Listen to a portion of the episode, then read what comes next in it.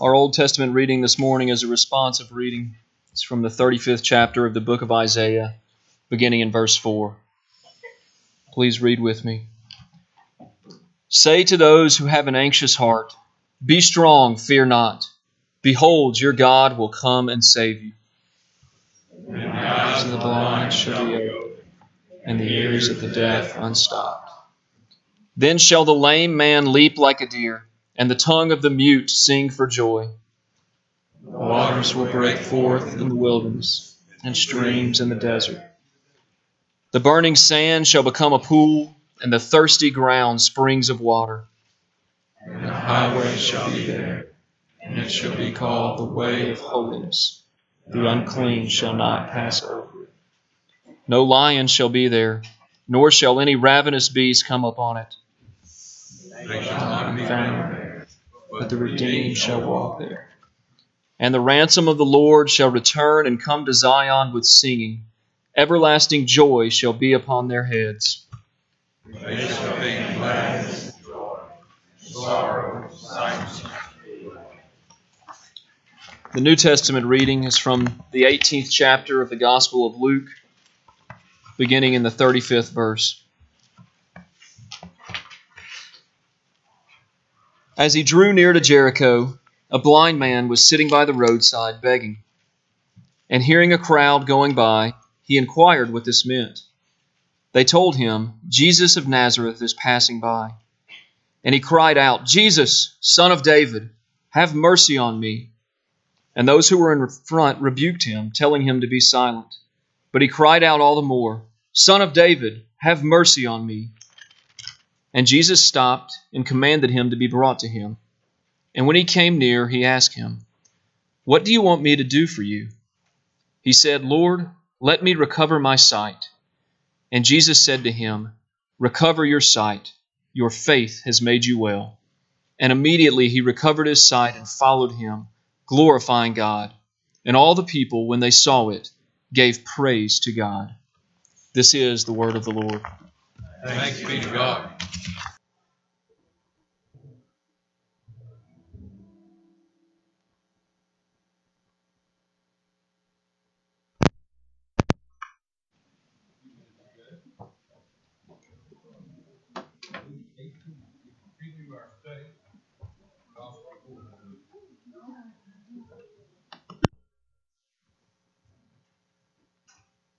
Let's pray together.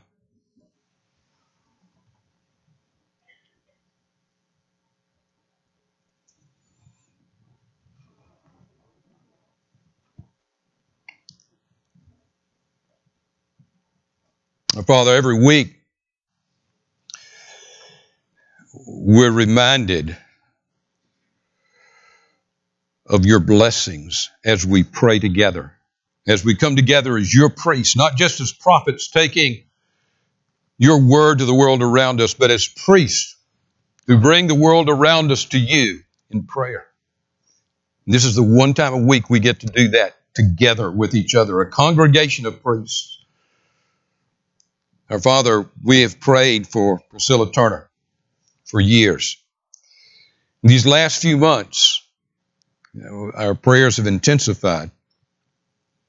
And we've prayed that you would take her home. We thank you that today her journey is complete. We thank you that she's at home, that she's in glory. We pray that you would bless her family, that you would wipe away their tears, cause them, Father, to worship in thanksgiving, cause all of us to worship in thanksgiving for her life, the blessings that you brought us through her. Our Father, we're reminded with that of the people for whom we pray today and have been praying. We pray for Sheila Noble, Tom Jessery's mom. We pray that you would bring healing to her. Draw her close to yourself. Bless her physically, bless her spiritually. We pray for Billy Griggs, for Jim Bennington, We pray that you would give them strength of body and strength of soul. We pray for Sydney Wiggins, Father, as she approaches surgery this week. We pray that you would use that surgery to bring healing to her body. I pray that surgery, Father, will accomplish what it's designed to do and that there will be no complications. We pray, our Father, for the families of Christ Presbyterian Church. We pray for each other. We pray that you will heal, bring healing where it's needed in our marriages. Restore husbands to their wives and wives to their husbands. Pray that you'd bring healing where there's been a breach between sons and daughters and fathers and mothers. We pray that you would restore the hearts of the children to the fathers and mothers.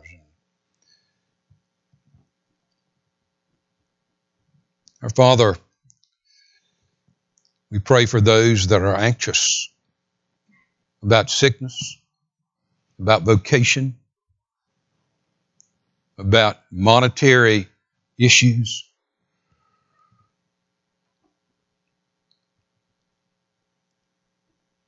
Our Father, cause us to ever be thankful in every situation. For on our worst days, we're bathed in your grace. And Father, we pray that you would bring blessing in our vocations. Bring blessing, Father. Take away the anxiety. Cause us to rest, not only physically, but to rest our minds, rest our hearts in those magnificent, omnipotent, nail scarred hands of yours. Now, as we come to your word, we're well aware that John Sartell cannot teach so that it will make any difference in our lives. No man who stands behind this desk can do that. But we've heard your voice in this place in the past. You have spoken in the power of your Holy Spirit. We're not the same people that we were.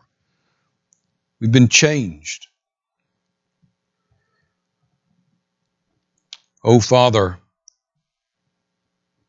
we pray that you'd continue to bring change to our hearts by the power of your word and the power of your Holy Spirit.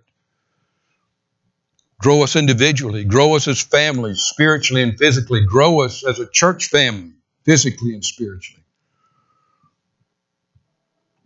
We pray that when we leave here in a few minutes, we will know that we have heard your voice in our hearts. Change us, Father. Change us. Maybe some of us for the first time. In Jesus' name. For, for His glory. Amen.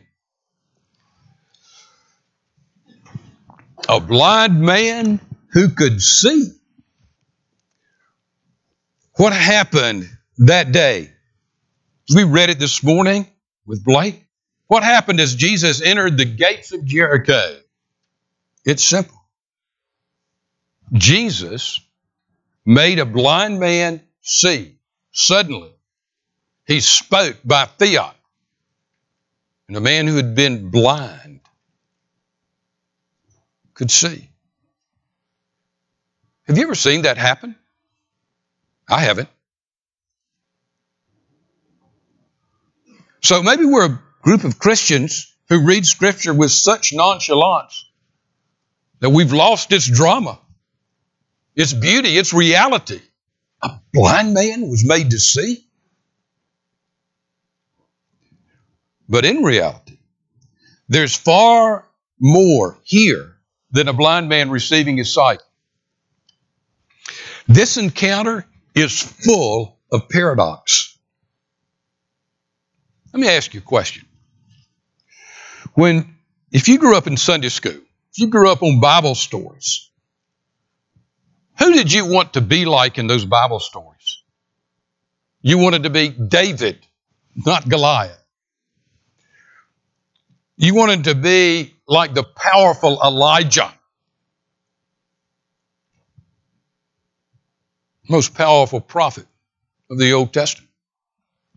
You wanted to be like General Joshua, the conqueror. You wanted to be like the stalwart Daniel,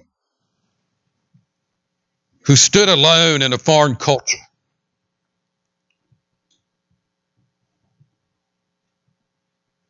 In my first pastorate, God sent me a, a wonderful young man. He was just a bit younger than I was then.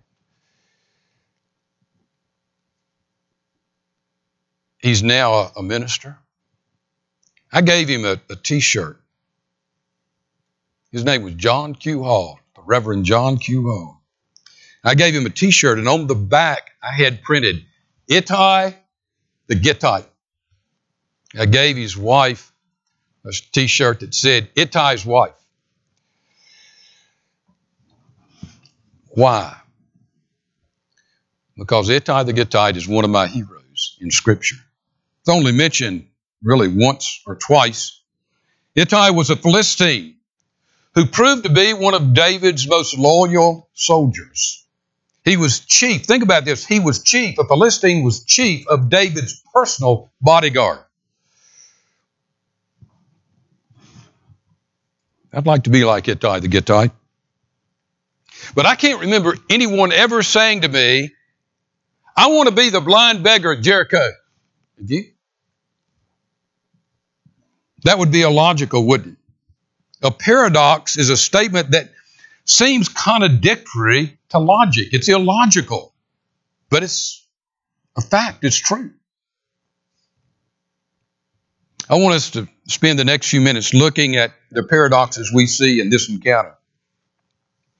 It may be that you'll be led to say something, that we will be led to say something as paradoxical as, I want to be like the blind beggar Jericho. First, I want you to see in this passage a blind man who could see. That's the first paradox.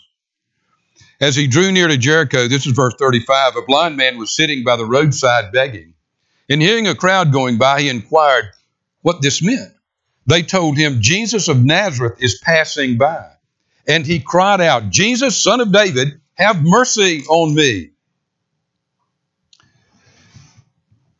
He's sitting, he can't see. There's a huge commotion, a large crowd. What's happening? Jesus of Nazareth is passing by. Now, there was no one in Israel at this time that didn't know who Jesus was. He was more famous than any man in Israel in that day.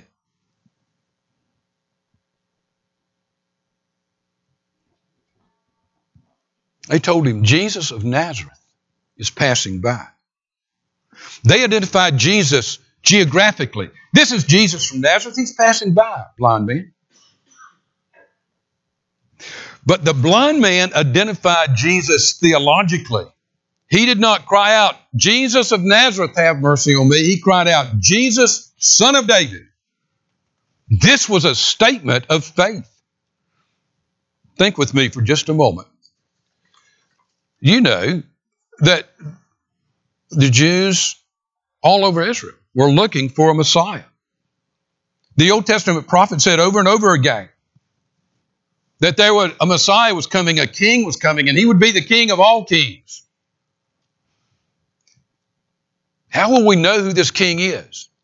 He will be of the house and lineage of who? David. Look at Isaiah 11 1. There shall come forth a shoot from the stump of Jesse. Who's Jesse? That's David's father.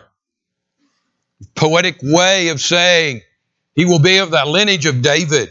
Look at Isaiah 11:10. In that day, the root of Jesse, in that day, the root of Jesse, who shall stand as a signal for the peoples, of him shall the nations inquire. You'll know the Messiah is going to come from the, line, the lineage of David. You know the passage from Isaiah 9 7. Of the increase of his government and peace, there will be no end on the throne of David.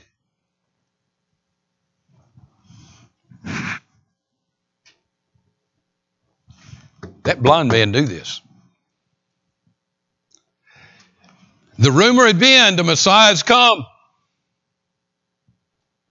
But why did the blind man know it? You see, he had a vested interest. This man really knew. I mean, he he called him. He he was he, he might as well said Jesus Messiah. Jesus, son of David.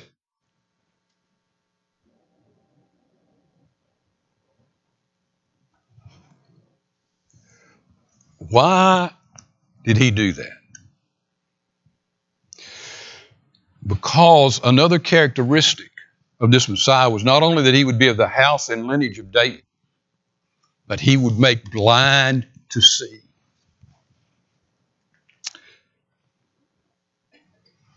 We read it this morning. Thank you, Bill, for calling attention to it. Look at Isaiah 35. Look in your bulletin. It's also on your scripture sheet, but look in your bulletin. Isaiah 35. If you would have asked someone a hundred years after Isaiah, Isaiah wrote this 700 years before Christ. If a hundred years later you would have asked anyone, who's this? Who's Isaiah talking about in Isaiah 35? They would say the Messiah, the coming King, the one who's coming. That's the subject here. Look at it. Say to those who have an anxious heart, Be strong, fear not. Behold, your God will come and save you. Then the eyes of the blind will be opened and the ears of the deaf will be unstopped. All through the Old Testament, not just in one place, over and over again, says the Messiah will open the eyes of the blind. John the Baptist in Luke 7 sends Jesus a message. Here's, here's the ambassador to Jesus, the greatest prophet, greater than Elijah, the greatest prophet Israel ever saw up until Jesus. And he's in jail. He's the ambassador to the Messiah. Think about it. It doesn't fit. It's illogical. Why would the amba- why would the Messiah, the King of Kings, let his ambassador be put in jail by some petty, insane king, governor? And so John the Baptist sends Jesus a message. He said, Go ask Jesus what's happening. Why am I in jail? Is he really the one?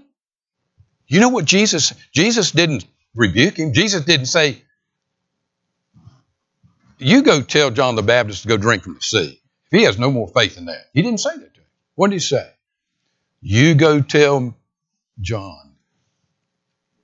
Go back and report to John. It's in Luke 7 22. What you have seen and heard. What was the first words he said? Tell him the blind receive their sight. That answered the question. Yes, John. I'm the Messiah. Who do you know that's made the blind to see by fiat, the deaf to hear by fiat, just like the Old Testament prophets said? So now, with that background, understanding that this blind man understood that, the Messiah will come from the lineage of David, and he'll make the blind to see. You're sitting at that gate. You're the blind man in Jericho.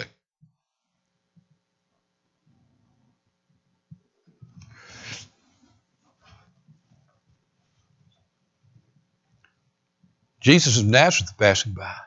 Jesus. Jesus, son of David, have mercy on me. He was blind, but he could see more than many of the folks in that crowd.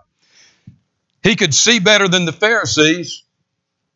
They had watched Jesus make the blind to see and the deaf to hear. They had seen him raise the dead.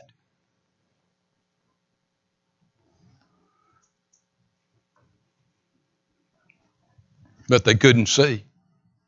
They didn't cry out, Jesus, son of David, have mercy on me. He could see better than the Sadducees. Maybe he would not have seen so much unless he had been blind. You think about this. It's a paradox. Maybe it was his blindness that gave him such sight. Helen Keller said, far better to be blind and see than to be able to see and be blind. The Bible teaches, folks, this is all through the New Testament, all through the Gospels. The Bible teaches that the soul, apart from physical sight, can see and know Christ. We don't see and know Him because we have physical sight. The Holy Spirit gives the heart and soul sight. Think about it. The Pharisees and many others physically saw these great works of Jesus, but they didn't recognize him. They did could not see it. Jesus said this in John chapter 9, and you might want to circle it and go back and think about it later today. John 9 39, Jesus said, For judgment I came into this world, that those who do not see may see, and that those who see may become blind. Some of the Pharisees near him heard these things and said to him, Are we also blind? Jesus said to them, If you were blind, you would have no guilt. But now that you say, We see, your guilt remains. Jesus was saying, You Pharisees, you can't see. You're blind. You can't see yourselves as sinners. You can't see who I really am. You think you're righteous. You don't think you need a Messiah Savior.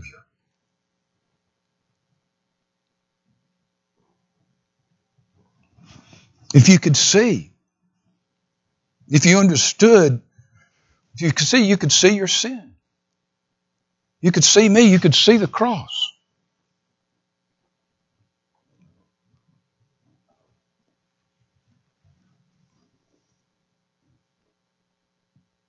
They didn't want to be like the blind man.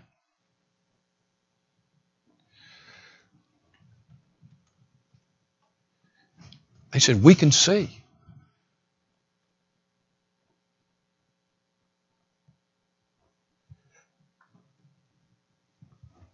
The irony is that when we come to Christ, we've got to come saying, I'm blind. I don't see. What are we praying here every Sunday morning? Oh, Father, give us eyes to see Him. Give us eyes to hear. Give us hearts that know. You want to see Jesus? Maybe you're sitting here today and you've never seen yourself as a sinner. You've never felt the need to kneel at the cross. It's not because you don't need to. It's because you're blind.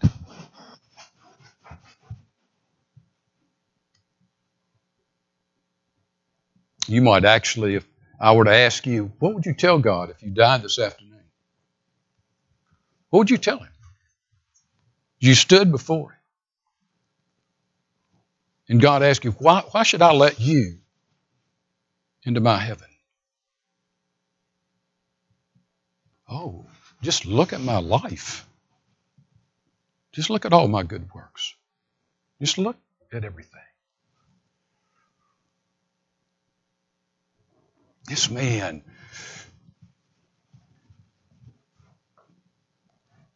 I'm blind. And I want to see. A blind man who could see. Secondly, you see a man without opportunity who seized an opportunity. As he draw as he drew near to Jericho, a blind man was sitting at the roadside begging.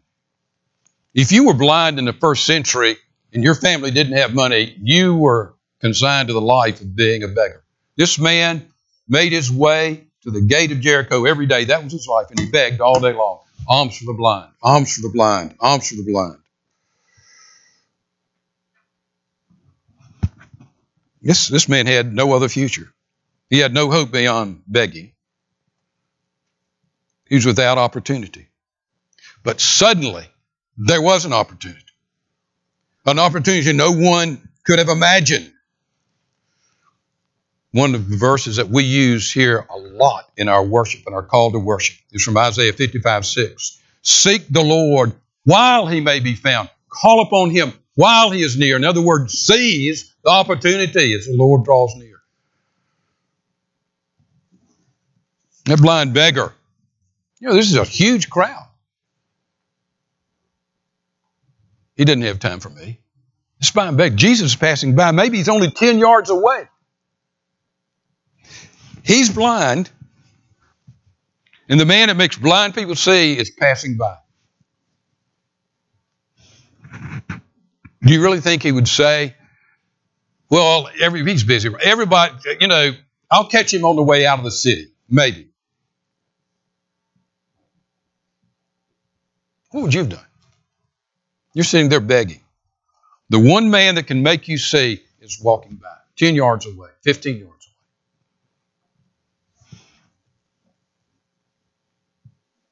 Jesus was near. Jesus, son of David! He screamed his head off so hard that the people said, Be quiet. They were a bunch of Presbyterians. Be quiet. He does not have time. And it was only after he yelled several times that Jesus just stopped and said, Bring him here. In the days before modern harbors, a ship had to wait to the flood tide to be carried into the port, into the harbor. The term for that situation in Latin was ob portu. Off port. Off port. Ob off port. We, res, we get the word opportunity from that Latin phrase, ob. The picture is the captain and his crew would be waiting on a ship for the flood tide to come, and if they didn't ride it into the harbor, they had to wait to the next tide. Shakespeare turned this background and used it in Julius Caesar in a now famous quote. There's a tide in the affairs of men which taken at the flood leads on to fortune, but omitted, all the voyage of their life is bound in shallows and miseries. On such a full sea we're now afloat, and we must take the current when it serves or lose our ventures.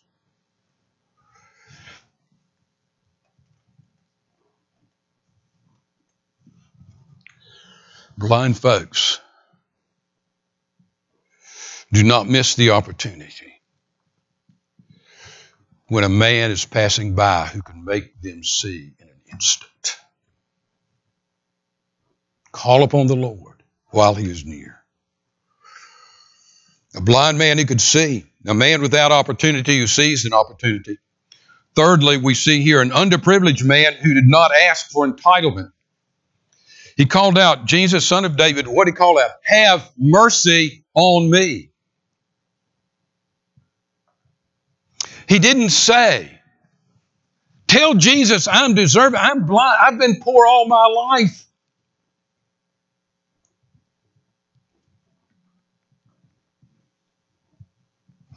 We have created a philosophy of, of entitlement in our culture. People think that because they are poor or needy, society owes it to them. And we also carry this over to God. God owes us. We can never sit, we can never kneel at Calvary and say, You owed me that. This man came begging of Jesus, not demanding, not because he's entitled.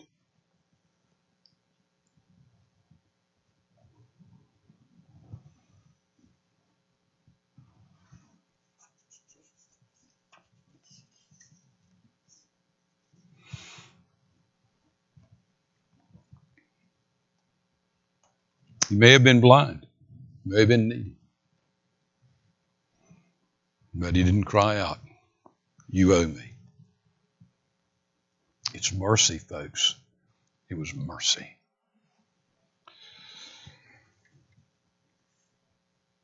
We don't want to be beggars.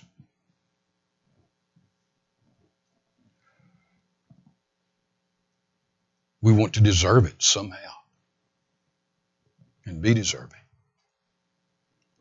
This man did not deserve to be healed. Do you understand that? He could not look at Jesus and say, Jesus, you owe me. How often we do that, don't we? You owe me.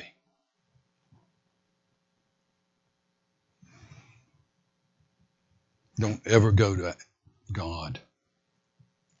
If you're without Christ, don't ever go to Him and say, Give me what I'm due.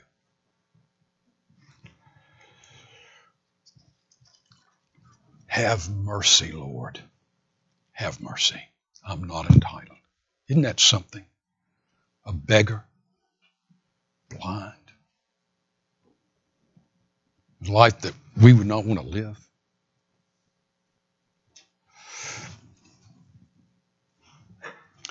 A blind man who could see, blind man without opportunity who sees an opportunity, an under, underprivileged man who did not seek entitlement. Fourthly and finally, a beggar who received more than he asked.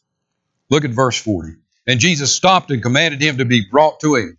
And when he came near, he asked him, What do you want me to do for you? He said, Lord, let me recover my sight. And Jesus said to him, Recover your sight. Your faith has made you well. And immediately he recovered his sight and he followed him, glorifying God, and all the people, when they saw it, gave praise to God. Usually, that beggar got less than what he asked for. If he asked for a dollar, the beggee would give him 50 cents. The beggar usually gets less than he asked for. This man asked for his sight, and he got much more. This afternoon, read Mark's account, the Gospel of Mark. Read Mark's account of this encounter. Mark tells us that this man's name was Bartimaeus. He was the son of Timaeus. Mark tells us that the crowd came to him and said, Cheer up, Jesus is calling for you. He tells us that the man was so excited, he threw away his cloak. Probably the only cloak he owned. How did Mark know all this? Because Bartimaeus became a follower of Christ. Mark knew him. He had heard Bartimaeus tell the story. That's why he knew. He knew him, he knew his father, he knew he threw his cloak. He probably told Mark about what time of day he got there that day, about what time of day Jesus came by. Can't you hear just Bartimaeus giving his testimony in those early Christian gatherings? And he would always end by saying, I was a beggar. I begged. And for once in my life, I got more than what I asked. I asked for sight. And I got Jesus. I got my sight, but I got Jesus. When you go home, if you ever have the opportunity to see Bartimaeus, he will tell you that the most important thing that happened that day was not that he received his sight. He will tell you that day, I met Jesus, the Son of David. I met Jesus, the Son of David.